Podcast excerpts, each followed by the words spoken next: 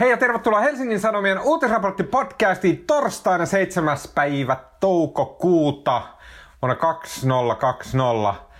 mun nimi on Tuomas Peltomäki ja kanssani täällä erilaisten applikaatiosoftien ja tota, amerikkalaisten servereiden kautta kulkevan bittivirran ihmeellisestä taikamaailmassa on Helsingin Sanomien politiikan toimittaja Marko Junkkari. Hei Marko! Moi! Ää, kiva nähdä näin melkein kahden viikon tauon jälkeen. Näin on, sä et viime viikolla ollut mukana.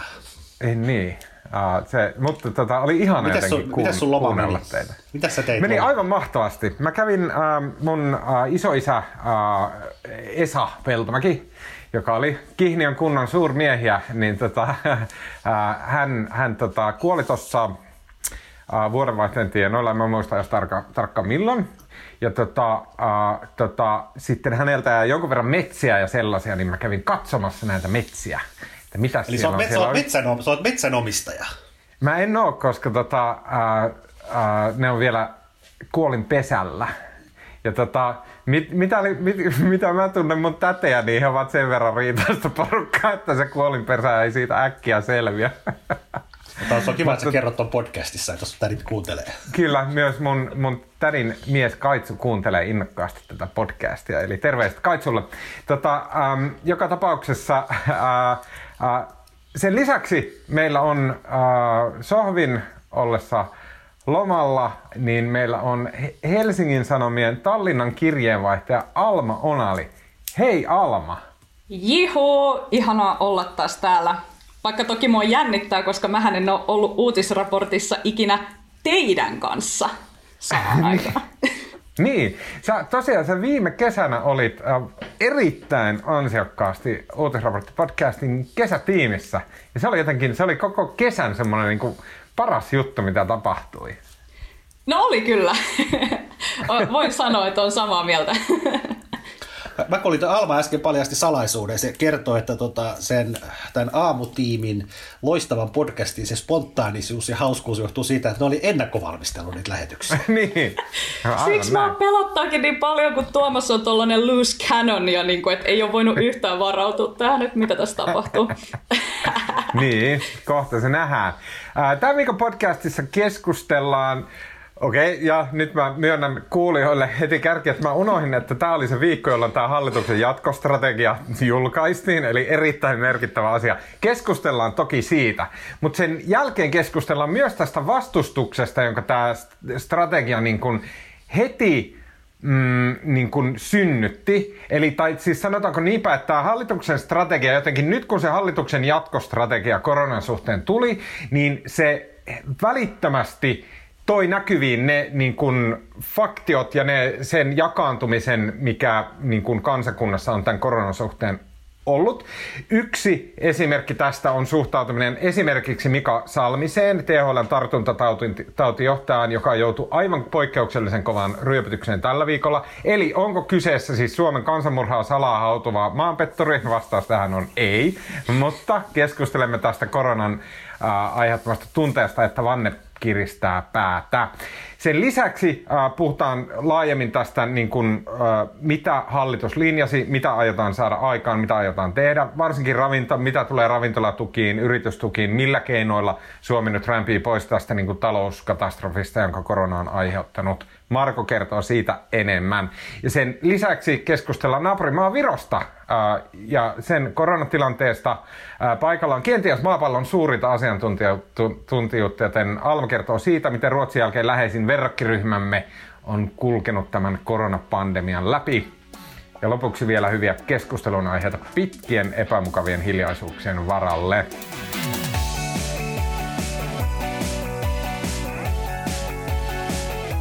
Okei. Um, tällä viikolla 46 lääkäriä, lääketieteen tutkijaa ja muulla tavalla niin kuin pandemia ammattilaista, asiantuntijaa. He julkaisivat välittömästi hallituksen, tota, hallituksen hybridistrategian esittelyn jälkeen, että tämmöisen kannanoton, jonka mukaan tämä hallituksen strategia on aivan väärä. Keskustellaan siitä kohta.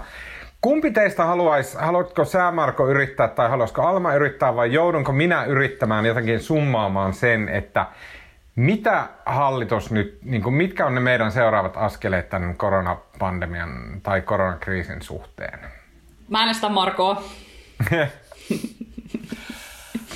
no siis hallitus, oliko se nyt maanantaina se tiedotustilaisuus, mutta tämä sehän ei sinänsä tullut mitenkään yllätyksenä. Tämä hallituksen linjaus, vaan siitä on puhuttu jo aikaisemminkin, eli nyt Suomi siirtyy tämmöiseen hybridistrategiaan, mikä No ensinnäkin kiinnostavaa se, että nyt ollaan tavallaan julistettu tämä koronan ensimmäinen vaihe päättyneeksi ja nyt siirrytään uuteen vaiheeseen. Ja se idea on se, että nyt vähän löysätään rajoituksia ja tota, ollaan koko ajan valmiudessa kiristämään niitä uudelleen, mikäli, mikäli tauti lähtee uudestaan leviämään ja se on tavallaan hybridistrategia sen takia, että siinä niin kuin löysätään, mutta koko ajan on valmius myöskin kiristää ja koitetaan saada tota, vähitellen myös yhteiskunnan, yhteiskunnan talouden ja yhteiskunnan ylipäätään pyörät pyörimään.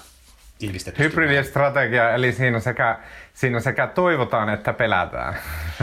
Joo, mutta tätä keskustelua nyt, tämä on niin kuin, sitten sama, samassa yhteydessä, kun hallitus julkisti tämän äh, strategiansa ja siitä tuli myös tällä viikolla sitten ihan valtioneuvoston virallinen päätöskin tästä uudesta strategiasta, niin julkaistiin tämä Martti Hetemäen johtaman Exit-ryhmän raportti, ja nyt se keskustelu on itse asiassa lähtenyt ennen kaikkea siitä Hetemäen paperista liikkeelle, koska siinä mm Siinä on ollut mukana ei siis vain Hetemäki, vaan sosiaali- ja terveysministeriön kansliapäällikkö Varhila ja muit, paljon muita asiantuntijoita. Ja siinä niin kuin sanallistetaan se, jonka, ja siinä on siis se lause, mihin on nyt tartuttu, on se, että tota, sen raportin mukaan tätä epidemiaa ei ole mahdollista täysin tukahduttaa, ja se olennainen sana pitkällä aikavälillä, tai siis kokonaan, jonka takia niin kuin, tämä löysääminen on myös perusteltua, koska pitää löysätä ja kiristää sen mukaan, että terveydenhuollon kapasiteetti säilyy ja pystytään hoitamaan sairastuneet, mutta ei saa päästää sitä siis liian, val, liian valloilleen, mutta samaan aikaan niin kuin myönnetään tai ollaan sitä mieltä, että sitä pande, pandemiaa ei pysty Suomesta tai epidemia pysty kokonaan pysäyttämään, jolloin tota, tai kokonaan tukahduttamaan, jolloin on järkevää antaa sen niin kuin jossain määrin riehua, jotta sitten mm. syntyy tätä tämmöistä, tämmöistä laumasuojaa kansalaisille. Mm. Ja huoli on siis se, että kaikista vain, vain, aiemmista epidemioista on niin kuin, voidaan päätellä todennäköisesti ensi syksynä tai ensi talvena tai jossain vaiheessa tulee sitten toinen aalto, ja jos väestö, on, väestö ei ole sitä kyseistä virusta vielä päässyt kokemaan, niin, se toinen aalto tulee olemaan vielä rajumpi kuin tämä ensimmäinen. Ja tässä on tämmöinen piilevä, vaikka ei laumasuojaa sanota ääneen, mutta samaan aikaan sitä niin kuin jollain tavalla ajetaan. Ja tästähän virisi keskustelu, että onko Suomi nyt siirtynyt käytännössä Ruotsin linjoille, ja sitähän oli mainio, taisi olla Petja Pellin artikkelikin Hesarissa, missä verrattiin, verrattiin Suomen ja Ruotsin näitä rajoituksia, mitä on näiden Suomen löysennyksien jälkeen voimassa ja eroja vielä on, mutta aika lailla Ruotsin suuntaan Suomi menee. Ja sitten vielä se havainto, että siis se myös siis pääministeri Marin ja kaikki muutkin myöntää, että kyllähän siis sen epidemia pystyy tukahduttamaan. Sehän ei ole edes kauhean vaikeaa, että jos tavallaan kiristetään nykyisiäkin rajoituksia ja odotetaan muutama viikko, niin kyllähän se tukahtuu. Niin, niin paitsi että oliko se, Eikö se ollut, että et Marin ilmeisesti oli sanonut, että siihen tukahduttamiseen menisi tosi pitkä aika, mutta nyt kun heti tavallaan nousi sitten tämän Hetemäen raportin arvostelijat, tällainen team tukahduttajat niin kuin esiin, jotka oli silleen, että ei, että kyllähän se tukahduttaminen nimenomaan voisi onnistua ihan muutamassakin viikossa, jos vaan tosi tiukasti jatkettaisiin näitä rajoituksia. Ja sen jälkeen yhteiskunnan voisi tavallaan niin kuin avata ilman, että olisi koko ajan sellainen huoli siitä, että, että, a, että mikä se tartuntatilanne että, että tartutaanko mä jonkun tai saanko mä sen tartunnan, että, ne, eh, että se tukahduttajien jotenkin kritiikkistä Hetemäen raporttia kohtaan oli mun mielestä myös siinä, että siellä ei ihan suoraan just sanota sitä, että mikä se niin kuin, strategia sen laumasuojan niin kuin, suhteen on, että, Joo, ja se kritiikki mm. tuli myös siitä, että siinä Hetemäen paperissa siinä esitettiin erilaisia skenaarioita erilaisilla R-luvuilla, eli tällä mm. tartuttavuudella, mm. ja siellä ei esimerkkinä käyty edes läpi sitä RO RO-luvun painamista nollaan, eli tukahduttamista. Ja kyllähän mun mielestä ei, ei Marikaina sanonut, että se pitkään kestäisi. Kyllähän se varmaan noin viidessä viikossa pystyttäisiin tukahduttamaan kokonaan. Mm. Mutta se huoli on sitten se, että se tulee, että ei me voida pitää koko Suomea täysin kiinni niin kuin kuukausia sitten sen jälkeen. Sitten kun Suomi avataan, niin sitten se iskee entistä kovemmin. Tämä on se ajatus. Siis ootas nyt, kun, no siis, okei, okay. perusasia, mikä on jossain vaiheessa tultu mainittua, täytyy tavallaan niin kuin palata niihin niin pandemian perusteisiin. Ja sehän on se, että esimerkiksi se Espanjan tauti, joka tappoi 100 miljoonaa ihmistä 1900-luvun alussa, niin sehän edelleen tulee vuosittain. Suomeenkin. Tämä on nyt liioteltua, ja mä en ole ihan varma, että tuleeko nimenomaan just Espanjan tauti. Mutta siis se idea on se, että se, mikä sata vuotta sitten tappoi aivan, siis määrättömästi ihmisiä Euroopassa, niin se virus edelleen kausittain pyörii, tai ainakin joku sen hyvin läheinen muunnos ja näin. Mutta että ihmiset on kehittäneet siihen in, tota, immuniteetin, ja sen takia se ei haittaa. Ja tavallaan meillä ei ole mitään syytä olettaa, että koronan tilanne olisi millään tavalla muu kuin, että se tästä eteenpäin tulee yhtenä, äh, niin kuin, yhtenä tautina muiden joukossa vuosittain, että se jää ikuisiksi ajoiksi tänne maapallolle pörräämään sille muhimaan keskenään ja pyörimään ympäri maapalloa, niin kuin kaikki eliöt, vaikka virukset nyt välttämättä joo, joo. ei ole eläviä, mutta kuitenkin, että se on se lähtökohta, että kyllä se tulee takaisin. Joo. Joten siltä kannaltahan toi niin tukahduttaminen on jotenkin ääliömäinen ajatus. Ei, mutta ja, ja tukahduttaminen, tarkoittaa, se on ainoastaan, ainoastaan järkevä siinä tapauksessa, että rokote on saatavissa erittäin pian, mistä jälleen mä en ole nähnyt missään mitään niin kuin, tietoa, että näin Okei, okay. no Okei, okei. Eli mun mielestä nämä tukahduttajat ei millään tavalla kiistä sitä, että tämä koronavirus tulee pyörimään maailmalla niin kuin hamaan loppuun asti ja se tulee aina takaisin. Mutta jos katsoo vaikka näitä niin kuin valtioita, jotka on ottanut sen tukahduttamistrategian käyttöön, niin kuin vaikka Uus-Seelanti, niin siellä on just se idea, että ollaan ensinnäkin painettu se tartuttavuusluku niin kuin super alas. Siellä on nyt ollut jo niin kuin silleen, että on ollut päiviä, että Uudessa-Seelannissa ei ole todettu yhtäkään uutta tartuntaa. Ja sitten uuden sellainen pääministeri on niin kuin sanonut, että joo, toki aina jossain siellä täällä se putkahtaa esiin, mutta sen jälkeen ne nitistää sen niin kuin heti. Että just tämä jäljitys ja niin kuin testaaminen on tavallaan osa sitä tukahduttamistrategiaa. Ja niin kuin, että mä jotenkin näkisin sen, että jos vaikka Suomessa otettaisiin tämä tukahduttamistrategia käyttöön, koska siis en ole epidemiologi, mutta voin linjata, niin tota, kyse on niin kuin jotenkin siitä, että, että voidaan niin kuin jotenkin niin kuin silleen sanoa, että okei nyt tämän, näiden rajojen sisällä se tartuttavuusluku on näin matala. Näiden rajojen sisällä me voidaan avata se yhteiskunta ja aina sitten, jos sieltä jostain putkahtaa se virus esiin, niin sitten se heti testataan, jäljitetään, rajoitetaan, pistetään karanteeni. Eli tämä sama strategia, mikä ollaan Etelä-Korealla ja muilla on. Ja joo, sitten, tässä on, joo, sori, jatka vaan.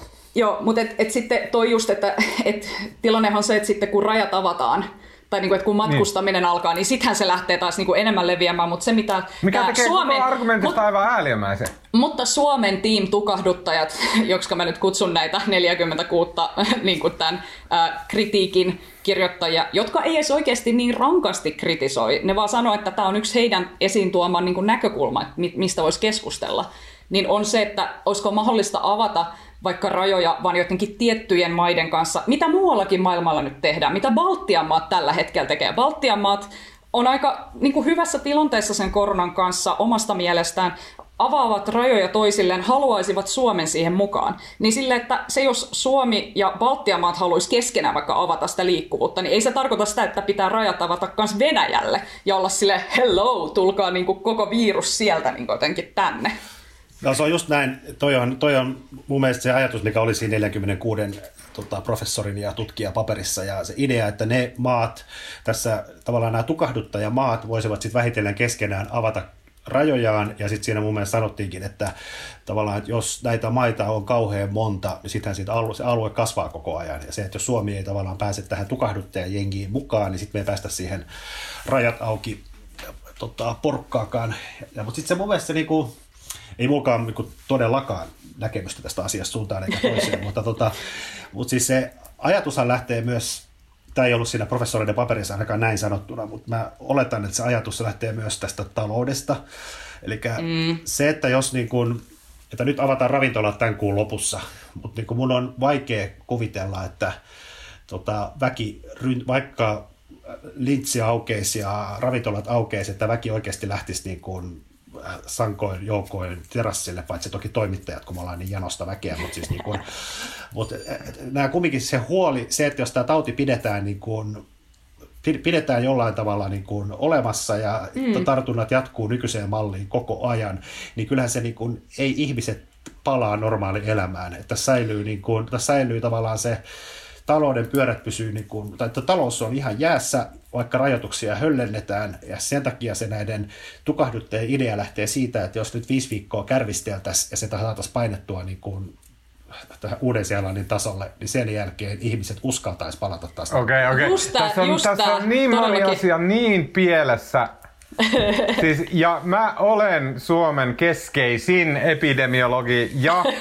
ihmiset, jotka kuuntelee tätä podcastia, niiden pitäisi kaikki elämänvalintansa perustaa sen varaan, mitä mä seuraavaksi aion sanoa koronapandemiasta.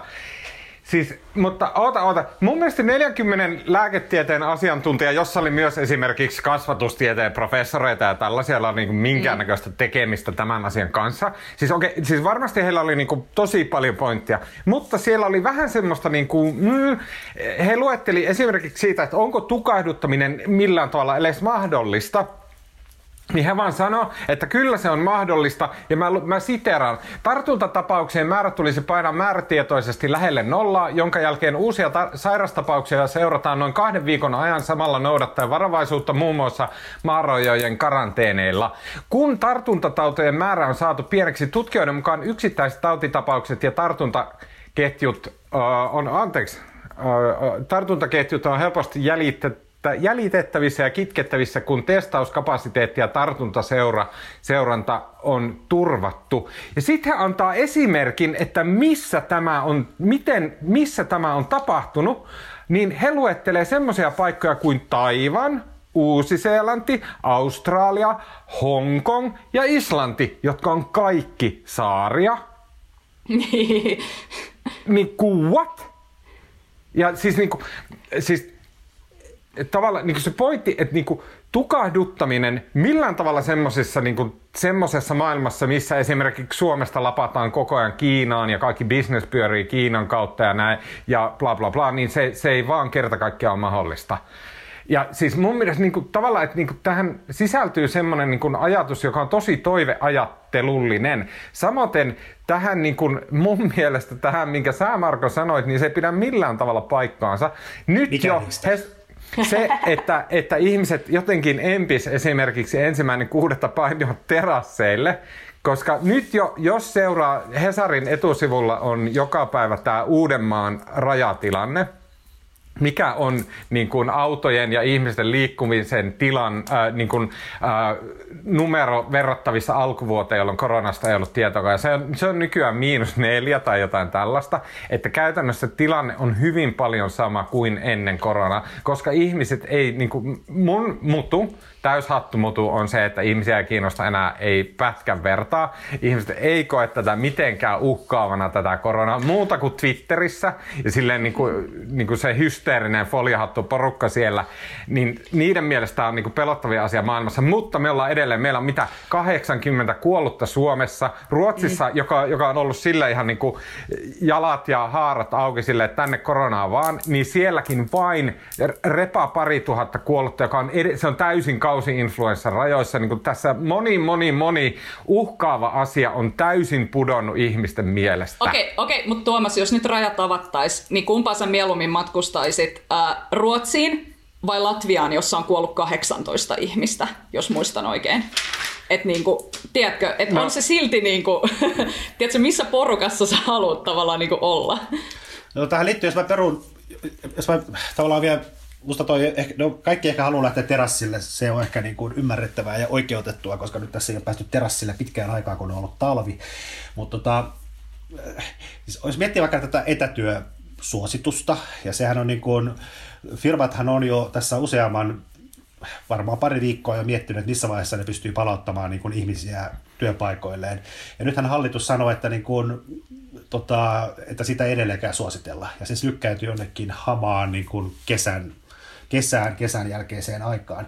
Mutta kyllähän sekin on niin kuin, siis joissain ammateissa pystyy tai joutuu käymään työpaikalla ja joissain pystyy tekemään hyvin etätöitä, mutta kyllähän siis tavallaan sen taloudellisen toimeliaisuuden ja etätyöt on ihan oikeita töitä, mutta siitä huolimatta se, että ihmiset ei uskalla mennä töihin, työn, työnantajat, jotka haluavat varmistaa mm. oman firmansa toimintakyvyn ja päästä niitä töihin.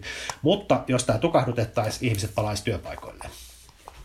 Just näin. Mä oon kyllä Markon kanssa samaa mieltä, koska mä itse ainakin koen, että vaikka mäkin on esim. tästä uutisraporttiryhmästä varmaan sille vähiten riskiryhmää, niin, tota, niin, niin mulla on niinku sellainen fiilis, että vaikka kesäkuussa saisi, tiettekö, just mennä vaikka bailamaankin klubille, niin en mä tiedä, haluanko mä mennä, jos mä en tiedä, että se, jos mä tiedän vielä, että Suomessa tartuttavuusluku on jotain vaikka yhden tai yli sen, niin kuin, että, et, jo, jo, jota se ehkä todennäköisesti tulee olemaan, kun näitä rajoituksia vähän avataan. Tai silleen, no en, jälleen kerran, en ole epidemiologi, mutta voin linjata. Niin, mm. niin, niin en mä, ei mulla ole niin kuin siltikään ihan sellainen olo, että mä haluan lähteä tonne jonnekin fiilistelemään niin kuin ihmisjoukkoja. Niin.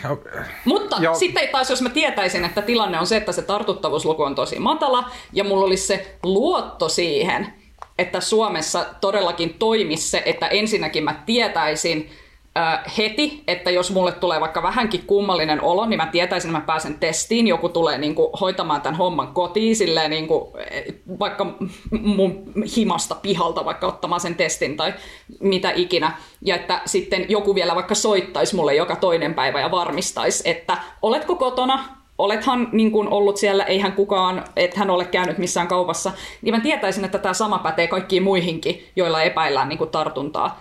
Niin sitten, sitten mm. mulla olisi niin kuin turvallisempi olo. Mutta koska tämä on tällä hetkellä tuntuu vähän sellaiselta, niin kuin, että vaikka sanotaan, että on tämä testaa jäljitä strategia, niin et, et, miten se oikeasti toimii? Mä, mä voisin, nyt mä voisin vähän melskata, koska mä en osaa, mulle ei ole niin kuin hajuakaan, että kannattaako tukahduttaa vai ei ja mikä on niin kuin järkevä tapa toimia tässä ja luotan päättäjiin ja tota, asiantuntijoihin ja uskon, että kaikki menee hyvin, mutta musta niin kuin poliittisesti tähän on taas jotenkin, mä en tiedä miten tämä aina menee näin sotkuun. Siis nythän sitten jälkikäteen kun tästä viides keskustelu siitä Hetemäen raportista ja nimenomaan tästä lauseesta, että tukahduttaminen ei pitkällä tähtäimellä ole mahdollista, mikä on niin varmasti totta, koska se palaa palaa jossain vaiheessa ja näin edespäin. Mutta nyt hallitus on ilmoittanut, että se hetemää paperi ei kuvaa sitä hallituksen linjaa. Mutta sitten kysymys, mikä on sitten se hallituksen linja? Tämä on niin kuin, Erittäin hyvä kysymys. Tämä on musta, siis koska kaikki näytti, kun mä oon nyt motkottanut tässäkin podcastissa niin kuin koko kevään, että mä en tiedä mikä on niin kuin strategia ja mitä hallitus tekee ja mihin se pohjaa ja mikä on tavoite.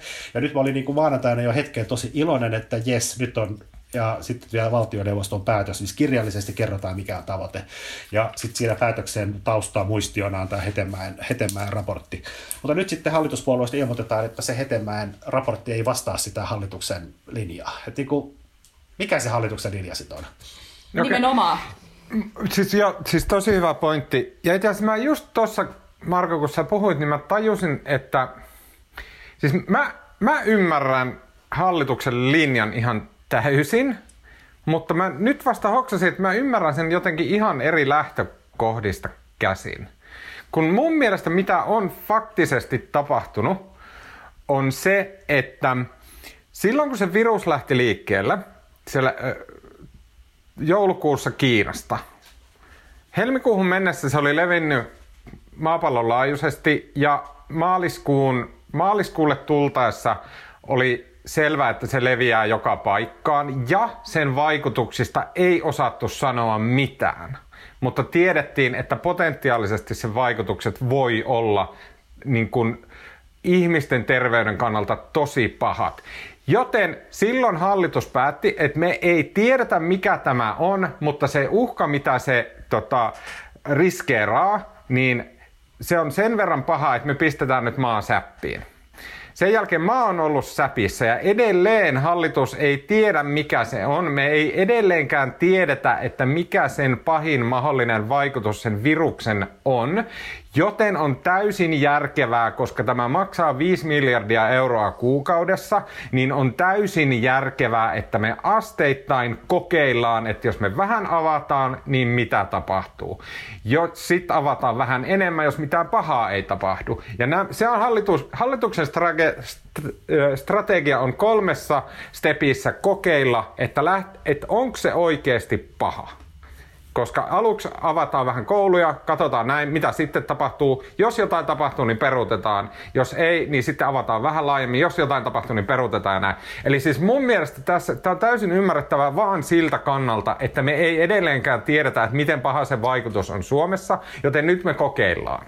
Näin mä sen niin kuin ymmärrän. Joo, mutta tähän just mitä äsken puhuttiin ja myös Alma sanoi, että mun tässä on siis se, Tämä maksaa 5 miljardia kuukaudessa ja kaikkien etu on saada jollain tavalla yhteiskuntaa myös auki ja talouden pyörät pyörimään, mutta kun tavallaan tämä tämmöinen hybridi härdelli, niin ei se välttämättä palaa. Et se, et se, tuka, se on sen argumentti näillä tukahduttajilla, että se, jos se saadaan hetkellisesti nitistettyä ja sitten perustetaan tämmöinen Suomen ja Baltian tämmöinen me tukahduttajat, vaali, tämmöinen valtioliitto, niin sitten kumminkin me ollaan niin kuin täällä pyörii talous ja me vaan ihmetellään, mitä tapahtuu Venäjällä ja Ruotsissa. Siis mun mielestä on ihan fine tavalla, että jos avoimesti myönnetään nyt, nyt kokeillaan ja nyt niin kuin testataan. Kysymys on just siitä, että haluanko minä juuri olla sitten esim. se kaniini. Että olenko minä se, joka on ekana hyppäämässä tonne silleen, yes, let's try this. Ja silleen myöskään, että haluanko minä testata, että olenko minä, vaikka en olekaan riskiryhmässä, niin että onko mä se, joka saa sen taudin oireettomana tai vähäoireisena vai sitten silleen superpahana niin keuhkotautina. Et, mm. Mm. Mutta siellä Hetemään raportissa joka on täysin poikkeuksellisesti, mä oon lukenut jonkun raportin, täällä puhutaan, niin siellähän sanotaan nimenomaan, että kaikista pahin skenaario, mitä Suomella on, on se, että nyt syksyn tullen me on pistetty se R0-luku niin pieneksi, että se virus ei ole liikkunut mihinkään, niin kuin mikä Suomessa käytännössä nyt on se tilanne, koska se tehtiin se noin tuhatta helsinkiläistä pistettiin jollain neulalla ja katsottiin, että onko siellä sitä virusta, ja se oli yksi tuhannesta, kellä oli ollut koronavirus. Se on Eli tosi se, vähän. Se on todella vähän. Ja se, siellä Hetemään raportissa sanottiin, että kaikista pahin skenaario on se, että meille ei kehity kesän aikana minkäännäköistä immuniteettia sitä kohtaan. Kukaan ei sairasta sitä virusta, eli meille ei tule semmoisia yksilöitä tänne, joilla on suoja sitä äh, virusta mm. kohtaan. Ja sen jälkeen syksyllä sitten äh, rajoitukset poistetaan ja se iskee täydellä voimalla jälleen kerran se koronavirus, jolloin se piikki tulee täysillä, jolloin se tota, sairaanhoito jälleen kerran kuormittuu aivan täysiä kaaosta, tulee ja heinäsirkkuja ja maailman loppu. Silloin mitä me on saatu aikaan on se, että me on neljältä kuukaudelta, äh, kun Suomi on ollut lockdownissa, niin me on otettu 5 miljardia per kuu takkiin, eli kustu kaikki rahamme pois, talous aivan riekalaina, ja sen jälkeen meille tulee vielä päälle se, mikä alun perinkin oli tuloillaan se epidemiologinen shokki, eli se, että se niin kun, äh, koko sairaanhoitojärjestelmä ja sairastavuus ja kaikki tulee niin kun, päälle. Eli se on kaksinkertainen halla, ja se on pahin mahdollinen skenaario, mitä meillä tässä on. Joo, ja mun mielestä on täysin looginen se Hetemään raportissa. Sehän on se THL ymmärtääkseni mm. tota, esittämää tai heidän tieteellisestä, tieteelliseltä pohjaltaan tekemän niin kuin näkemys, mutta sehän on, ei mulla mitään, niin kuin, siis se on varma, saattaa olla kaikkein järkevin tapa toimia, mutta mulla on nyt edelleen se argumentti, että mikä on sitten se hallituksen linja. Jos se ei ole se hetemään niin. paperissa esitettävä linja, niin mikä sitten on tämä meidän linja tällä hetkellä. Joo. Ja samaan aikaan eilen eduskunnassa taas puhuttiin siitä, että Suomi tukahduttaa, mutta niin kuin, kun siellä oppositio tavallaan esittelee näitä samoja argumentteja, että miksi, miksi annetaan taudin niin kuin vapaaehtoisesti yllätä ja sitten hallitus korosti, että se tukahdutetaan. Mutta niin kuin, mikä on se linja? Se on taas ihan yhtä auki kuin Joo. se aikaisemminkin. Ja niin kuin, että, että vaikka siis äh, tällä viikolla on tullut esimerkiksi todella, todella asiatonta ja ilkeätä niin kuin kritiikkiä vaikka THLn tätä Mika Salmista kohtaan, mm. niin mun mielestä niin kuin silti ne kysymykset, että halutaan avoimuutta siitä, että mihin tietoon nämä niin kuin raportit perustuu, mihin tietoon hallituksen linja perustuu, niin se on mun mielestä tosi fine. Et mun mielestä tämä vaatisi myös sellaista poliittista rehellisyyttä siitä, että no nyt me tehdään tämä päätös sen takia, että me vaan halutaan nyt äkkiä tämä talous pyörimään tällä tavalla, mikä vaatii sitten toisaalta, että niinku tavallaan siihen sisältyy se, että vaaditaan kansalaisilta rohkeutta lähteä sinne ulos kuluttamaan. Että tavallaan mulle tuli niinku, tai just se, että ei sanota ihan ääneen, ja sitten tämä laumasuoja se kanssa, että ei sanota ääneen sitä, että no me halutaan niin kuin antaa tämän viruksen vähän niin kuin jyllätä tuolla. Mä, mä muistan, että silloin kun tämä epidemia oli vielä alkuvaiheessa, niin silloin jo, niin kuin jotkut asiantuntijat oli niin kuin jotenkin ihmeissään siitä ajatuksesta, just esimerkiksi vähän niin kuin Ruotsin kohdalla, että et, et, niin kuin, et miksi annetaan tänne, että yleensähän se laumasuoja haetaan vain rokotteen kautta, että tällainen, että haettaisiin laumasuoja niin kuin sen kautta, että se virus menee väestön läpi, niin se on aika silleen ennenkuulumatonta niin kuin modernissa maailmassa. Mutta kun ei toikaan ihan pidä Mut paikkaansa, onko? koska monet Mut kerro, äidit jos on...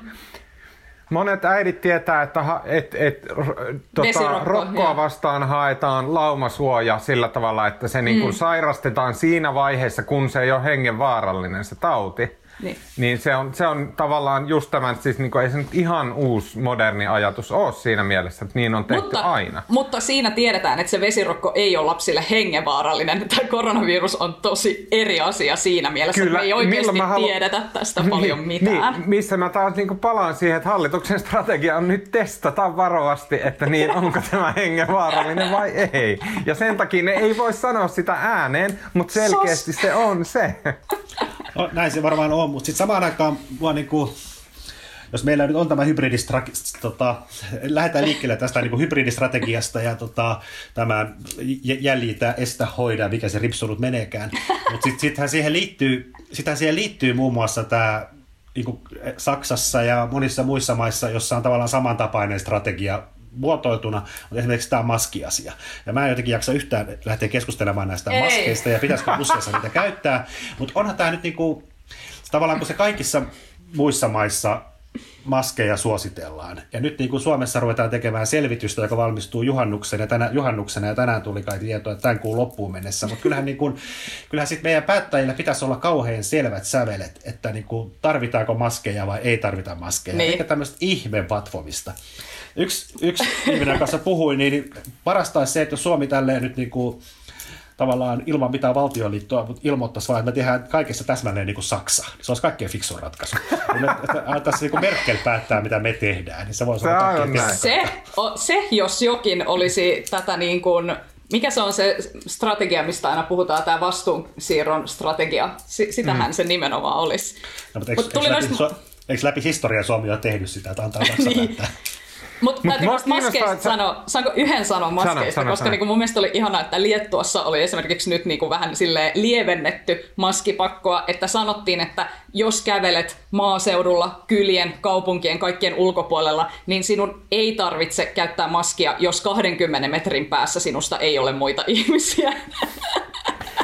Äh, mä ihan vähän ajatellakseni, että mitenköhän hallituksessa mietitään, että no okei, miksei ne voi vaan sitten järjestää tiedotustilaisuutta ja sanoa, että no maskit on tosi hyvä homma. No se on totta kai sen takia, että sen Ei, jälkeen... me nyt puhutaan niistä maskeista. Joo, joo, mutta sen jälkeen ka, niinku, se, se niinku parahdus, että nyt meille maskit heti niinku veronmaksajien laskuun ja sitten niinku, siitä tuli semmoinen paska sirkus, että niin kun ei mitään järkeä, niin hallitus suojelee itseään sillä, että se väistää tämän maskikysymyksen eikä ota siihen kantaa, koska jos se ottaisi kantaa, niin sitten sen täytyisi toimia suojatakseen näillä maskeilla väestöä ja näin. Se on ihan järkevää. Mutta eh, niin maskeista hypätäkseni eteenpäin, niin mä oon ootellut, että milloin, milloin ne niin kuin, tavallaan faktiot syntyy tämän ympärille. Koska niin okei, okay, tässä podissa on monesti puhuttu siitä, että se, se niin yhtenäisyys oli siinä alussa, kriisi kohtasi kansakuntaa, kaikki niin kuin kiersi, kiersi itsensä Sanna Marinin ympärillä, ah, ihana Sanna ja näin. Ja nyt sitten se, nyt ollaan niin lähellä sitä normaalielämää, sitä aikaa ennen koronaa. Niin, nyt rupeaa ne niin kuin normaalit, niin kuin aivan huuruiset meiningit alkaa olla jokapäiväisiä. Ja tota, esimerkiksi Ilta-Sanomat hyökkäsi tätä Mika Salmista vastaan, joka on siis THLn niin kuin, tartuntatautijohtaja, niin hyökkäsi, okei, okay, hyökkäsi, niin kuin, se on väärä sana, mutta siis niin kuin, hyvin rankasti lähti sille kyselee, että no mitä hittoa tämmöistä jotain Mika Salmista kuunnellaan edes, niin kuin, että miksi hallitus perustaa kantaansa THLn tartuntatautijohtajan mielipiteisiin, no hmm, miksiköhän, näin, mutta että sieltä niin kuin, rupesi paljastumaan näitä, niin kuin, että et, et, tota, mm, jotenkin tämä niinku vanha kunnon paranoia. Joo, siis pöyristyttävin tähän siinä kolumnissa oli mun mielestä se, että siellä kyseenalaistettiin, että miksi pitäisi kuunnella jotain tällaista äijää, ketä ei ole kansa äänestänyt sinne THL johtoon. Sille, Ano Turtiaiselta voisi kysyä, että miksi pitäisi kuunnella kansa äänestämiä. Niin, mutta siinä, musta siinä on sinänsä ei nyt puhuta siitä kolumnista, mutta onhan siinä sinänsä taas tämä sama, vähän sama argumentti, mitä mä äsken sanoin, mutta se, että kun hallitus on koko tämän koronakriisin ajan korostanut sitä, että se perustaa päätöksensä tieteelliseen tietoon ja tota, asiantuntijoiden näkemyksiin, ja sehän ei, niin kuin, sehän ei niin kuin missään nimessä pidä niin kuin lopulta paikkansa, että hallitus kuuntelee asiantuntijoita ja kuuntelee THL ja kuuntelee proffia, mutta hallitushan tekee sitten sen kokonaisharkinnan perusteella sen poliittisen harkinnan ja päättää. Mutta siis tavallaan kun se retorinen keino on ollut se, että me uskotaan asiantuntijoita ja tavallaan pesty kädet tästä niin kuin poliittisesta vastuusta.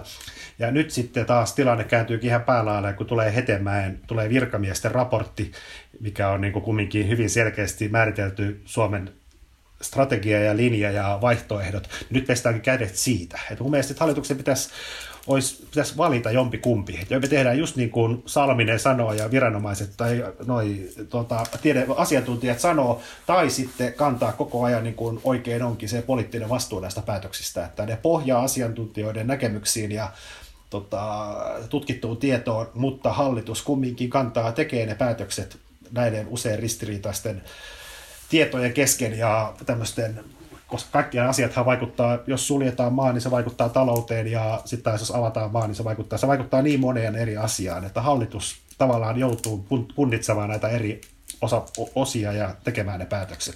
Ja sen takia minusta tämä, tämä on niin retorisesti jotenkin tosi ongelmallista. Että hallitus tässä alusta lähtien sanoa, että hallitus päättää ja kantaa mm. vastuun. Mm. No, mutta eikö se ole vähän, no No var, varmasti näin, vaikka niin voisi nyt olettaa, että se on aika ilmeistä, että hallitus joutuu ottamaan monia asioita huomioon, kun tekee päätöksiään. Näin se on, mutta tämä on ollut se hallituksen retorinen viesti on ollut nyt kaksi kuukautta, että nämä, nämä ei ole poliittisia päätöksiä, vaan asiantuntijatietoon pohjaavia päätöksiä. Mm. Niin, ja nyt kun se alkaa niin kun, tavallaan käydä ilmi, että se asiantuntijatietokin kuitenkin ö, jakautuu, ja siellä on just tavallaan erilaisia näkemyksiä, niin sitä tärkeämpää olisi mun mielestä se, että sitten ne päättäjät tavallaan perustelee sitä, että miksi ne sitoutuu johonkin tiettyyn. Että tavallaan nyt ne sanoo, että, että tavallaan se peruste sille vaikka, että miksi seurataan tätä niin kuin strategiaa, mitä joku THL vaikka ehdottaa, niin on se, että he sanoivat, että he luottaa heihin. Fine ja niin kuin näin, mutta jotenkin sille, että vielä jotenkin sellaista niin kuin, niin kuin tietynlaista sellaista joo, sitoutumista myös siihen, että he itse ottaa, niin kuin Marko sanoi, niin sen vastuun siitä, niin kuin, että mihin he on päättänyt sitoutua. Mm. Mutta siis mun mielestä ihan tervetullutta myös se, että nyt alkaa vähän niin kuin tulla enemmän keskustelua siitä, että, että, että just, että jos tätä kolumnia ei oteta huomioon, niin on mun mielestä niin kuin tavallaan se keskustelu siitä niin kuin tieteellisen tiedon pohjasta ollut sille mun mielestä ihan asiallista, ainakin välillä.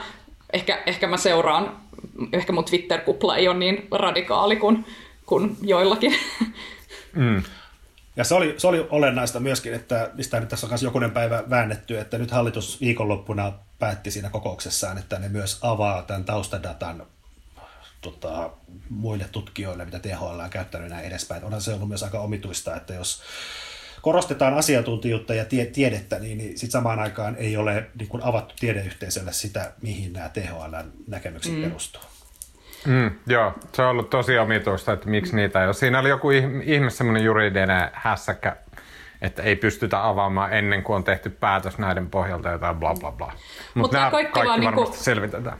Mutta tämä kaikki vaan niin jotenkin mun mielestä et, niin kuin kiinnostavasti vaan osoittaa sen, että miten omituisessa paikassa me ollaan, että just kun tavallaan tieteen tekemisen ja tutkimuksen aikajana on niin erilainen verrattuna siihen, mikä jonkun tällaisen niin kuin epidemian tai pandemian poliittisen niin kuin reagoimisen tavallaan aikajana on. Ja sitten kun otetaan vielä mukaan se median aikajana, joka on myös hyvin erilainen kuin se tutkimuksen ja tieteen aikajana, ja miten nämä kaikki osuu yhteen, niin on se kokonaisuutena vaan niin kuin kaikille varmasti tosi vaikea ja tiukka. Ja siinä mielessä niin ihan niin kuin, kyllä se THLkin on niin kuin varmasti tehnyt ihan parhaansa.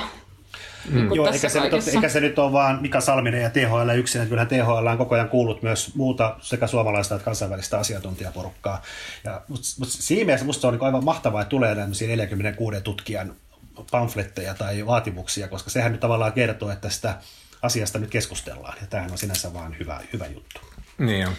Mitä mieltä te olette siitä, kun sitten syntyi syytöksiä, että okei, että Iltasanomat julkaisemalla tämmöisen niin suoraan Mika Salmiseen eh, liittyvän eh, niin kuin perkauksen, jossa niin kuin sanottiin, että hänen mielipiteitä ei välttämättä kannattaisi kuunnella, niin siitä tuli syytöksiä sitten Iltasanomia kohtaan, että he, niin kuin, he politisoi eh, tämmöiset niin kuin asiantuntijat.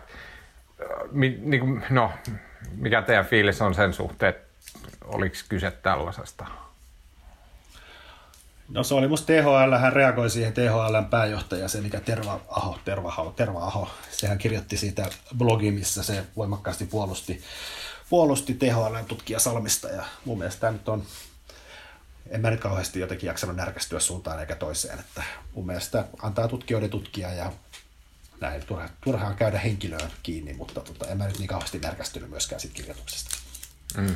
Joo, mun mielestä se, että et, et mä, mä närkästyin nimenomaan siitä henkilöön käymisestä, että mun mielestä se oli jotenkin tosi rumaa ja aiheetonta. Ja niin kuin ehkä varsinkin siinä vaiheessa, kun tilanne on vähän päällä, niin sellainen niin kuin syyttely on ehkä vähän vielä silleen, niin kuin vaarallista, mutta toisaalta kyllä niin kuin sellainen avoin kriittisyys ja niin kuin kysymyksien kysyminen pitäisi olla tosi fine. Se vaan, että se tuli jotenkin tosi vääränlaisella tavalla esiin.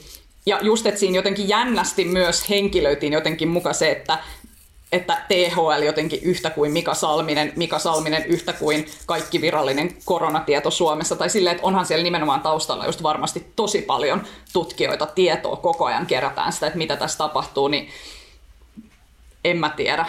Joo. Tiedättekö mitä mä, niin tätä ei saa sanoa ääneen, koska tämä vie medialta niin alana uskottavuutta, mutta mä uskon, että se, niin kuin, se syy, miksi tavallaan Mika Salminen yhtäkkiä on sille mukaan joku aihe, niin se johtuu siitä, että se ajattelu rimpsut toimittajien, toimituskunnan päässä menee sille, että sille niin kuin, siis sille, hei täällä Ruotsissa on, Ruotsissa on tehty juttuja tästä liittyy teknellistä, että Oiko meilläkin ollut se, kun kuka meillä on semmoinen teknellin tyyppinen, että onko se se Salminen? No tehdään siitä jotain juttua, niin se menee about tolleen.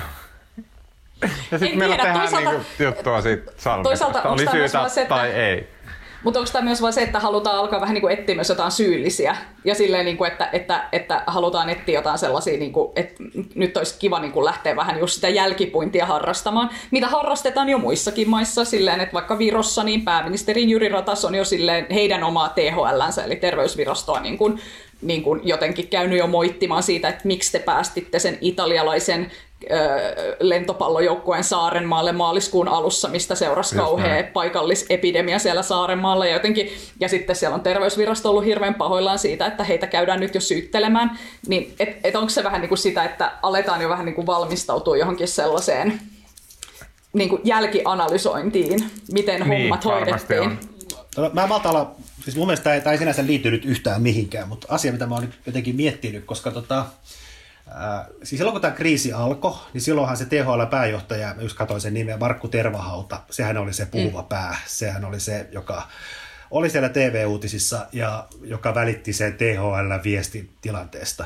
Mutta se Tervahautahan oli se, joka rupesi diskuttamaan siellä infossa silloin, mistä nousi silloin ihan kriisin alkuvaiheessa, mitä hän joutui sitten pyytämään, just oli annettu tavallaan ohjeet, että Joo. jos sulla on, jos sä oot sairas niin, niin, tai mitään oireita, niin ei saa mennä töihin, ja sitten hän oli itse siellä live-lähetyksessä aivastelemassa, jonka jälkeen se tervahauta vedettiin kokonaan pois julkisuudesta. Mm. Ja se Salminen tuli vasta sen jälkeen, hänestä tuli tämä THL puhuva pää. Ja uh. mielestä, on ihan mielenkiintoista. Joo. Saako spekuloida, koska meillä ei ole mitään tietoa tai jotakin rujua. jos sillä tuli korona, jos sillä oli korona silloin. No, ei, ei se, se olisi ihan sensaatio. Ei, ei se käsittääkseni ollut, mutta siis, että kyllä siinä on tehty selvästi viestinnällinen valinta, että Salminen mm. on se puhuva pää eikä tervahauta. Niin. Erittäin mielenkiintoista, kutkuttava. Mä toivon, että toimittajat jaksaisi, okei, okay, sit kun tää on kaikki ohi, niin sit pidetään joku silleen, tiedätkö, joku muutaman kuukauden tauko. Ja sitten niin palattaisiin, niin sitten tavallaan niin vähän per, niin aikaperspektiivin päästä ruvettaisiin silleen tsekkailemaan, että miten tämä homma oikein meni. Koska mä oon ihan varma, että siellä on vaikka mitä helmikamaa, mikä nyt on mennyt niin kuin täysin ohi, koska tätä on niin paljon ja sitten on vähän tullut tämmöistä kyllästymistä tässä niin kuin loppu, loppusuoralla. Niin sitten jotenkin mä luulen, että siellä on niin hedelmällisiä juttuja ja tarinoita odottaa vaan kirjoittajansa, että et, et sitä ootellessa. Okei, okay, hei, mennään eteenpäin sen verran, että hyvin tiiviisti nyt enää tässä lopussa, koska me on puhuttu mm, tässä tunti. Ihan liikaa, nyt, joo. Näin. Hyvin tiiviisti tässä lopussa. Marko, haluatko sanoa, äh, kun jos keskitytään näihin ravintoloihin, se on yksi semmoinen iso, iso, iso kysymys, joka ei ole saanut mistään mitään järkevää vastausta. Silloin kun korona tuli, ja ravintolat oli ensimmäiset, jotka laitettiin kiinni. Päivän selvää oli se, että ravintolat tulee kärsimään kaikista eniten alana tästä. Lisäksi jopa siis niin, kuin niin pieni asia kuin, että somen puolella yksi tavallaan niin kuin näkyvimpiä koronatyyppejä on Henri Aleen, joka on nimenomaan ravintoloitsija. Jotenkin ravintolat on ollut tässä koko ajan läsnä ja jotenkin ainoa taho, joka ne on ignoroinut täysin, on hallitus, joka ei ole pystynyt tekemään ravintoloiden eteen yhtään mitään. On, ja ravintolat on myös siinä erikoistapauksessa, että se on kumminkin toimiala, jonka hallitus määräsi suljettavaksi. Että se niin. on, niin kuin hän on joutunut, sehän on, e, ei ole muuta toimialaa, joka olisi noin selkeästi kielletty tavallaan harjoittamasta liiketoimintaa. Ja tässähän mennään nyt tämmöiseen niin kuin yritysvapauteen ja erilaisiin muihin tämmöisiin perusoikeuskysymyksiin. Ja tämän takia silloin kun näitä, tota, tätä asiaa te- päätettiin, niin perustuslakivaliokunta määräsi, että hallituksen pitää kompensoida näitä menetyksiä ravintoloille. Että tämä on niin kuin, tämä ravintolat on toimialana erikseen määritelty, että heitä pitää tukea tässä, koska ravintolat on määrätty panemaan ovet kiinni. Niin, Siihen hallitus on niin käyttänyt pakkovaltaansa niihin ja niin, pakottanut ne kiinni. Niin siellä se on ihan käsittämätöntä, että nyt niin kuin, sit siinä vaiheessa, kun ravintolat saa avata ovensa, niin sitten ne rupeaa saamaan tukea. Onhan tämä niin kuin kestänyt aivan käsittämättömän pitkään. Ja idea on se, että, siis, että nyt siis onhan tätä yritystukea tullut vaihtelevalla menestyksellä. Ravintolat on voinut hakea sitä, mutta ravintoloille kohdennettua tukea. Sitä nyt, se julkistettiin nyt tällä viikolla. Mm. Mutta mistä tämä johtuu, että ravintolat on sitten niin kuin ihan niin kuin jätetty lapaselle? No se on hyvä kysymys. En, en pysty vastaamaan siihen. Mä luulen, että se olisi ollut niin kuin jotenkin priorisoitu toimiala, koska se on poikkeaa näistä kaikista muista. Ja tota, sitä suuruusluokkaa, siis nyt päätettiin, että ravintoloille jaetaan 123 miljoonaa ja no tietysti ravintoloiden etujärjestöjen mielestä se on aivan liian vähän, sitä mä en osaa arvioida. Mutta siinäkin tässä tuen tuen, niin kuin, siitä oli tänään tota, tuo Teemu Muhosen mainio juttu Hesarissa, mutta siihen on määritelty, että, ää, että tota, jos on ravintolayrityksellä on, niin kuin, että se, koska se on työntekijäkohtaista se tuki, niin 800 työntekijää on se raja. Että sen päälle, jos on sitä suurempi yritys, niin sitten ei saa, tota, sit hmm. se, sit tulee katto vastaan. Ja onhan sekin niin kuin, semmoista kuulostaa niin kuin todella hassulta. Sehän on tämmöistä niin kuin, Minne hävis? Se on ääneen sanottu. Marko imuroitui johonkin aikaan. Kuuluuko mun ääni? No niin, nyt kuuluu. Katosin, katosin äsken. No niin. Niin, ja se on kaikkien tämmöisten niin kuin yritystukien niin kuin perusoletus ja myös EU-tason määräykset, että siis tuen pitää olla tasapuolista niin kuin toimialaa sisällä. Et et sä nyt voi määrätä, että niin kuin joku, joku ravintolaketju saa niin kuin suhteessa, jos ravintolassa on 799 työntekijää, niin se saa niin kuin käytännössä maksimituen, mutta jos sulla on tuhat, niin sä saat yhtä paljon. Että et sä voit mm. tuommoista me, mekaanista rajaa määritellä sinne toimialan sisälle. Niin. Ja tämä koskee siis on useita ravintolaketjuja, joissa on paljon työntekijöitä. Ja sitten niin kuin siinä Teemu jutussa oli, niin sitten Hesburger on nyt hyvässä asemassa, koska ne on yhtiöittänyt kaikki ne ravintolat erikseen, niin kai Hese saa maksimaalisen tuen. tota, mulla on semmoinen vähän tyhmä kysymys, mutta koska mun maailmankuva perustuu amerikkalaisiin televisiosarjoihin, niin onko Suomi semmoinen maa, että esimerkiksi sit niinku ravintola-alan niinku marat tai muut, niin ne rupeaa haastamaan hallitusta oikeuteen, tai niinku, että lähdetäänkö niitä perä, penäämään niitä tukia sitten oikeuden kautta? En tiedä, kai se, kai se olisi mahdollista, mutta mä en tiedä, mutta siis siinä mielessähän on siis suuri, suuri osa, vaikka meillä on näitä isoja ketjuja, joilla on paljon ihmisiä töissä ja valtavasti ravintoloita, mutta onhan tämä niin kuin tosi surkea, että on iso osa ravintoloista on, niin kuin, on niin kuin yrittäjävetosia, missä se ihminen tekee siellä niin kuin, kokkaa itse ja on siellä yömyöhään niin kuin kettiössä ja muuta. Ja kyllähän se niin kuin, joku oikeudenkäynti, että pitää saada tukea ja oikeudenkäynti päättyy kolmen vuoden päästä, niin ei se paljon lohduta, mm. jos se firma on mennyt konkkaan tässä tänä kesänä. Niinpä. Mm. Jotakin tosi surullista. Mennäänkö iloisempiin tota, korona-aiheisiin? Eli äh, Alma, sä oot seurannut Viroa, josta tässä podcastissa ei kyllä kertaakaan ole edes mietitty, että mitä Viron kuuluu, koska me ollaan niin kaikkia vitun pahoja rasisteja ja muita. Niin, niin, niin miten siis äh, Suomen veljeskansa ja kuitenkin varmasti niin kuin vertailukelpoisin Suomen kanssa. Miten Viro on käynyt läpi tämän koronaepidemian? Joo, eli kuten mä tuossa aikaisemmin jo vähän sanoin, mä itse olin siellä Tallinnassa vielä silloin, siis 12. maaliskuuta. Muistan sen erittäin hyvin, koska silloin oli syntymäpäiväni. Vietin sen yksin Tallinnassa ja samana päivänä Viro julisti poikkeustilan. Ja silloin mä olin vielä silleen, että hell yeah, kiinnostava meininki, vähänkö mä jään tänne, whoop, whoop, ja näin. Ja sitten viikkoa myöhemmin, tai silleen muutama päivä myöhemmin Suomikin sitten ilmoitti, että Suomikin sulkee rajat ja muut. Ja sitten Virossa alkoi kuulua myös vähän sellaista, että no kellä ulkomailla sillä on lupa jäädä tänne ja muuta. Mä oon kuitenkin Suomessa kirjoilla, niin sitten mä olin vaan, ips, että ehkä mun pitää lähteä takas Suomeen. Öö, siellä Virossa se äh, homma on mennyt silleen, että niiden kaikkein pahin tartuntapesäke on ollut se Saarenmaa, koska siellä maaliskuun alussa oli sellainen italialainen lentopallojoukkue pelaamassa ottelun, ja ilmeisesti jollakin siinä joukkueessa olisi ollut koronavirustartunta, mistä se olisi lähtenyt leviämään siellä Saarenmaalla. Ja Virossa niin kun varauduttiin tosi paljon pahempaan, pahempaan tilanteeseen, mutta niin lopulta oikeastaan Viron niin kuolleisuusluvut esimerkiksi koronaviruksesta johtuen on hyvin niin kuin väkilukuun suhtautettuna hyvin samanlaiset Suomen kanssa. Et mm, Virossa, eli mitättömät. Virossa on tähän mennessä kuollut, ootas me lunttaan, 56 ihmistä. Ää, ja siellä on todettu 1720 tartuntaa. Mutta se, mikä on niinku kiinnostavaa ehkä tässä on se, että nyt jos vertaa Tallinnan ja Helsingin lukuja, Tallinnassa asuu vähän päälle 400 000 ihmistä, Helsingissä asuu vähän päälle 600 000 ihmistä. Silti Helsingissä on noin kolme kertaa enemmän koronavirustartuntoja kuin Tallinnassa. Okei, okay, mielenkiintoista. Joo, ja niin kuin että, että Virossahan nytten terveysviranomaiset on jo tullut siihen tulokseen, että Viron tartuntahuippu on takanapäin. Ja sama tilanne on myös Latviassa ja Liettuassa. Se on jännä, että Latvia ja Liettua, niissä on suuremmat väkiluvut kuin Virossa, mutta silti niissä on vähemmän tartuntoja ja kuolemantapauksia kuin Virossa.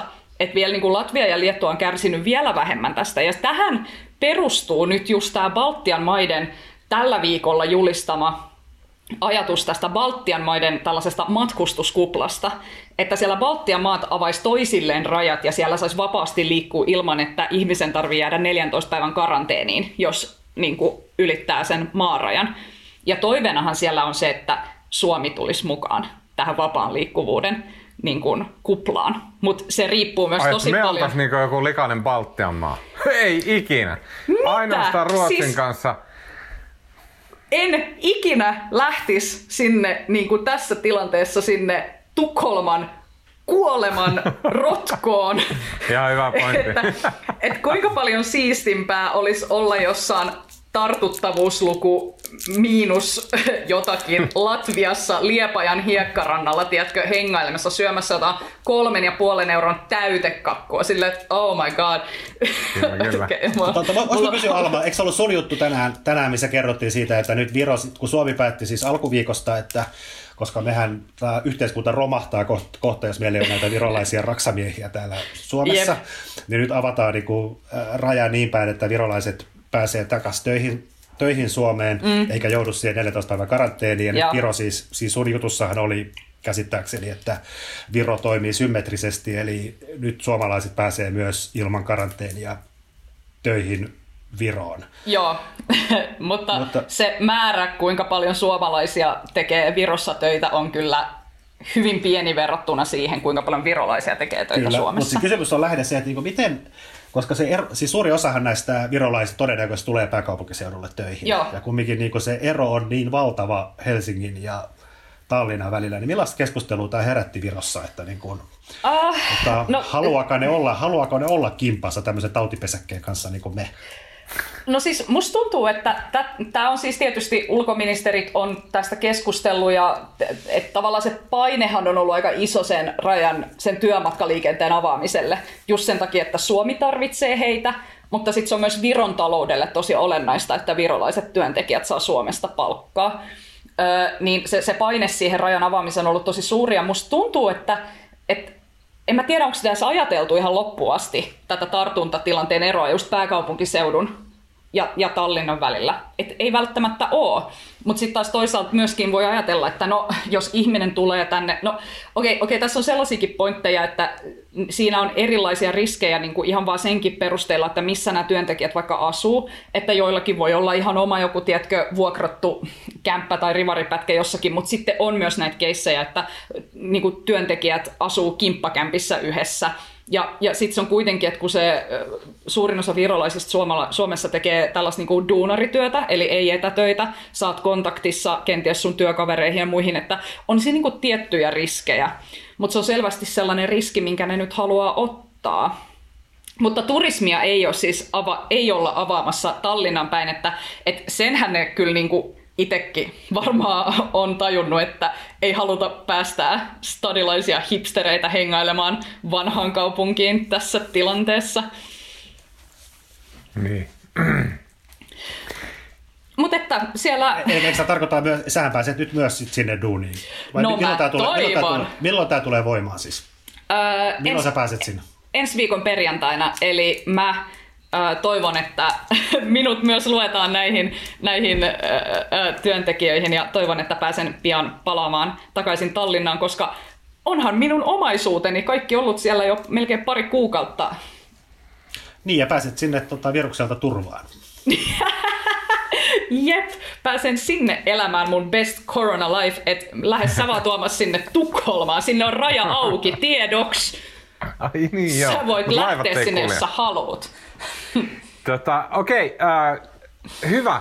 Sitten kun tota, ensimmäinen kuudetta saapuu, ja tota, wow, mikä meininki. Pitäisikö meidänkin lähteä porukalla kaljalle johonkin? Häh? Ai ensimmäinen kuudetta. Se on niin. maanantai. Uh. No mitä siitä? Korona life on ohi life ja niinku wow. Ois kyllä... Sitten kun, sit kun ette ehkä ehkä me keskenä tai jonkun muun porukan kanssa käymään terassilla ihanalla, mahtavalla kesäisellä oluella, niin tota, ähm, siinä sitten viihdytätte tarinoillanne ystäviä ja, ja tuttavianne, niin mistä ajattelitte puhua? No just kun oli tämä Ruotsista puhe, ja säkin Tuomas selvästi kuitenkin haluat mieluummin lukea itsesi niin kuin sinne niin kuin Betre, ton Betrefolkin kansankodin suuntaan kuin esimerkiksi rakkaisiin veljeskansoihimme tuonne etelään päin. Mä, mä, mä haluan oikeasti, mä olen suuri, suuri Viron ystävä. Siis mun mielestä Suomen ja Viron taas... myöhäistä. Liian myöhäistä. Mutta tuomus. mä vedän ra- rajan siihen Viron eteläpuolelle. Okei, okay, okei. Okay. Mutta äh, Ruotsista puheen ollen, niin tota, äh, jotenkin se, että, että millaista niin kuin, Yle Areenassa on nyt sellainen äh, ihan kiinnostava dokumentti, mikä käsittelee jotenkin tällaisen niin kuin, ruotsalaisen nuorison deittailua ja Tinder-käyttäytymistä ja kaikkea muuta. Ja äh, katoin sen tuossa, se nimi on Mating. Ja mikä mua eniten siinä kiinnosti, ei suinkaan ollut se ruotsalaisten liberaalien, avoimien, hurjien, parikymppisten pohdinnat seksistä tai parisuhteita tai mistä tahansa, vaan kaikkein pöyristyttävintä siinä sarjassa oli se heidän kielen käyttönsä. Että se, että millä tavalla ruotsalainen nuori ei voi yhtäkään lausetta sanoa ilman, että siellä olisi jotakin englanninkielistä sanaa välissä. Ei, niin, hyi, nolo, kauhean. Se, oli on ihan, niin ihan hyi. hirveetä. Ja siis mä en olisi ikinä uskonut, että mä olisin näin konservatiivinen tässä, ja niin kuin, että on itsekin silleen, että joo, kieli kehittyy ja kieli muuttuu ja that's fine. Mutta se oli liikaa. Eli jos haluaa niin kuin jotenkin kuulostella sitä, että millä tavalla ruotsalainen nuoriso tänä päivänä puhuu, ja sitten jotenkin olla vähän pahoillaan siitä, niin kannattaa katsoa tämä Mating. Okei, erittäin jotenkin hyvä, hyvä, tosi hyvä suositus, kiinnostava. Marko? Mä voisin nyt tehdä tämmöisen vähän poikkeavan, tai ei oikeastaan suositus, vaan tämä mikä nyt mua koko päivän on niin kun mietityttänyt on se, että aamullahan tuli tieto, että Matti Kalliokoski, toi Hesarin pääkirjoitustoimituksen esimies, siirtyy Suomen Kyllä, erittäin hieno mies. Hieno mies, ja tämä on niin kuin valtava menetys Hesarille ja sitten ennen kaikkea jotenkin minulle henkilökohtaisesti. Niin mä voisin nyt hetken kehua Mattia. Kehu ihmeessä. Yes. Mutta kerro, mistä sinä ja Matti tunnette?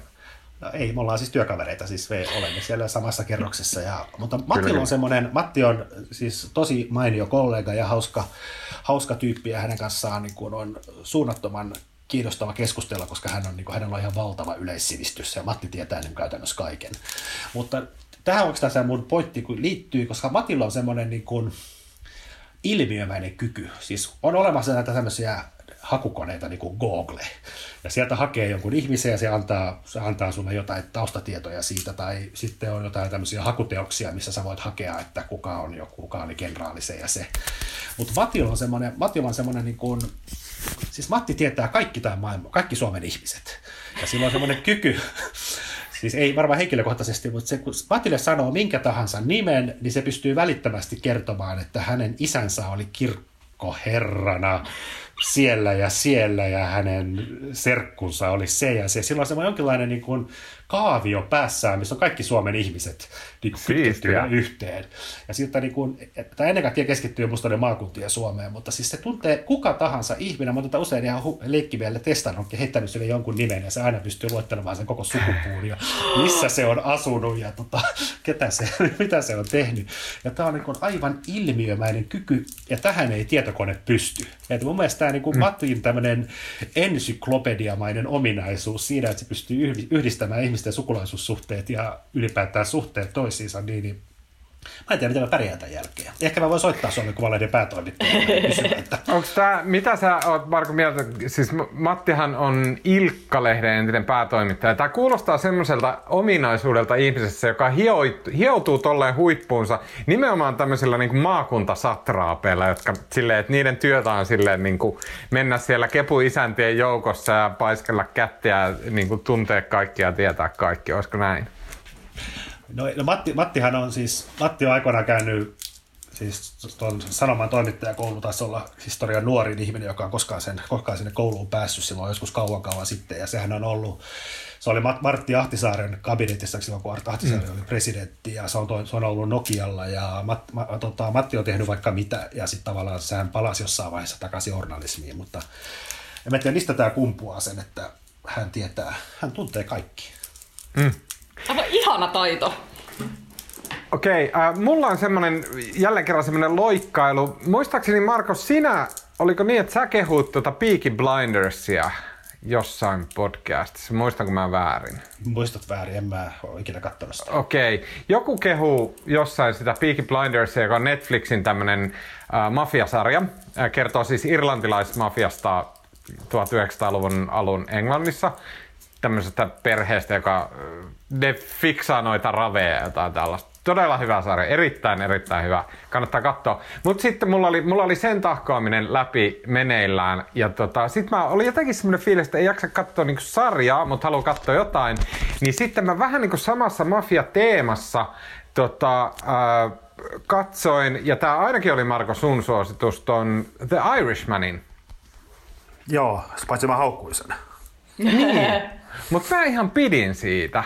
Mä, niin se oli hidas temponi, mutta mun mielestä se oli semmoinen pohdiskeleva, että se, yhtä, se aika onnistuneesti niin kuin pohti niin kuin vanhenemista ja, ja niin kuin ajankulua ja, ja jotenkin sit siinä oli sitä mafiameininkiä se oli hyvä. Ja näin, mä en nukahtanut sit... kaksi kertaa, kun mä oon yrittänyt katsoa sitä. Mä pidin siitä. Sitten siitä leffasta innostuneena ja nyt päästä mun varsinaiseen suositukseen. Mä rupesin googlaa, että niin mitä se Martin Scorsese, että mitä se oikein niin kuin puuhailee ja näin. Ja ennen tätä Irishmania, niin se oli tehnyt sen nimisen elokuvan kuin The Silence, joka oli, tota, se meni vähän niin kuin ohi. Kriitikot sanoivat, että se on se mestariteos, mutta sitten jotain niin kuin, tavallisia ihmisiä se ei kiinnostanut ollenkaan. Ja näin. Ja sitten mä ajattelin, että no hitto, mäpä tutustun tähän ja aloin katsoa. Mä en ole vielä päässyt ihan loppuun siinä. Mutta tota, uh, se on tosi mielenkiintoinen. Se kertoo 1500-1600-luvun uh, Japanista. Ja se kertoo tämmöistä jesuitta-munkeista, jotka menee sinne Japaniin käännyttämään uh, japanilaisia. Siis niin kuin lähetystyöhön. Ja Japanissa nimenomaan 1500-luvun lopussa ja 1600-luvun alussa ne kohtaa ihan kauheuksia ne jesuittamunkit. Niitä siis kidutetaan niin sanoin kuvaamattomilla tavoilla. Se niin kuin todellisuus, jonka ne kohtaa siellä Japanissa, se on niin hirvittävä, että se on aivan käsittämätöntä ja silti ne jesuittamunkit, ne jatkaa. Ne jatkaa, koska ne haluaa pelastaa japanilaiset kadotukselta. Ja tämä Scorsesen niin kuvaus näiden jesuitta-munkkien uskosta ja niin kuin siitä, että miten ne syöksyy sinne omaan kuolemaan siitä huolimatta. Se on jotenkin niin kuin, Jotenkin, niin kuin Mika Salmisen tarina. Niin kuin. se on jotenkin niin kuin koskettava ja semmoinen, niin kuin, siinä on jännää semmoista niin kuin mystiikkaa ja henkisyyttä, jota niin kuin, nimenomaan kristinuskoon liitettynä mä en, sitä ei nykyään enää ole missään. Kristinuskohan on tosi pasee ja mä en ole millään tavalla niin kuin uskovainen ihminen, että mä jotenkin niin kuin, mä, mä niin kuin arvostan siinä semmoista niin kuin jännää fiilistä ja melkein semmoista niin kuin muotia tai semmoista tiedäkö, niin kuin estetiikkaa ja tällaista. Et siinä on nykyään jotain semmoista niin kuin eksoottista, että niin kuin jotenkin joo, joo. kuvataan jotain kristin... on hullun trendikkäitä. Joo, ja kaikki niinku krusifiksit ja tällaiset, niinku, joo, koska joo. varmasti länsimaissakin paljon enemmän puhutaan islamista kuin kristinuskosta. Et kristinusko, vaikka se on niinku nimellisesti ja ainakin ja leimallisesti niinku meidän omaa kamaa, niin se on jotenkin, niinku, me ollaan täysin irtaannuttu siitä ja mennään aivan eri sfääreissä. Ja se on niin niinku jotenkin out ja silleen kaikki on unohtanut koko homman ja näin. Niin oli jännä niinku tommosen taiteellisen ja fiilisleffan kautta uppoutuu vähän siihen niin kristinuskon meininkeihin ja tämmöisiin. Se The Silence, mikä on sen elokuvan nimi, niin se viittaa siihen, että kun, sit, kun siellä Japanissa on niitä kristittyjä, äh, niin kuin japanilaisia kristittyjä, kun ne ja myös nämä munkit, ne joutuu piiloutumaan, ettei niitä saada kiinni ja kiduteta, niin ne joutuu viettämään päiväkausia pihahtamatta aivan hiljaa, ettei kukaan vaan kuule, että missä ne on paljon, tosi jännää tuommoista niin mystistä meininkiä, niin kuin, jota ei muualla näe, niin kannattaa tsekata uh, Scorsesen The Silence-elokuva. Tämä oli mun suositus. Okei, okay, uh, siinä kaikki... Milloin se, on, täl... milloin se on tehnyt sen siis? 2016. Se on niin kuin sen toiseksi viimeinen elokuva mun mielestä. Varmasti mä en ole ikinä edes kuullut tosta, niin toi voi Joo, ei se on mennyt kaikilla ihan ohi, mutta se on, sitä ylistettiin suorastaan arvioissa sitä elokuvaa. Pitäisikö... Monesti kriitikothan ihan täysin väärässä, mutta tää oli, se oli vaikuttavaa kamaa. Pitäisikö meidän mennä ensimmäinen kuudetta kaljan sijasta kirkkoon? Mitä sanot Tuomas? Ai, ai, ai, kova. Entä eka kirkko ja sitten kaljalle? Joo, no niin. eikö toisinpäin? Aivan lähtöä. Siinä kaikki tältä erää. Kiitos Marko Junkkari. Kiitos. Kiitos Alma Onali. Kiitos. Mun nimeni on Tuomas Peltomäki ja ääni ja kuva ja kaikki muu mahtava meille tekee tällä viikolla Janne Elkki. Muistakaa, please, lähettäkää meille palautetta at uutisraportti ja kuullaan taas ensi viikolla.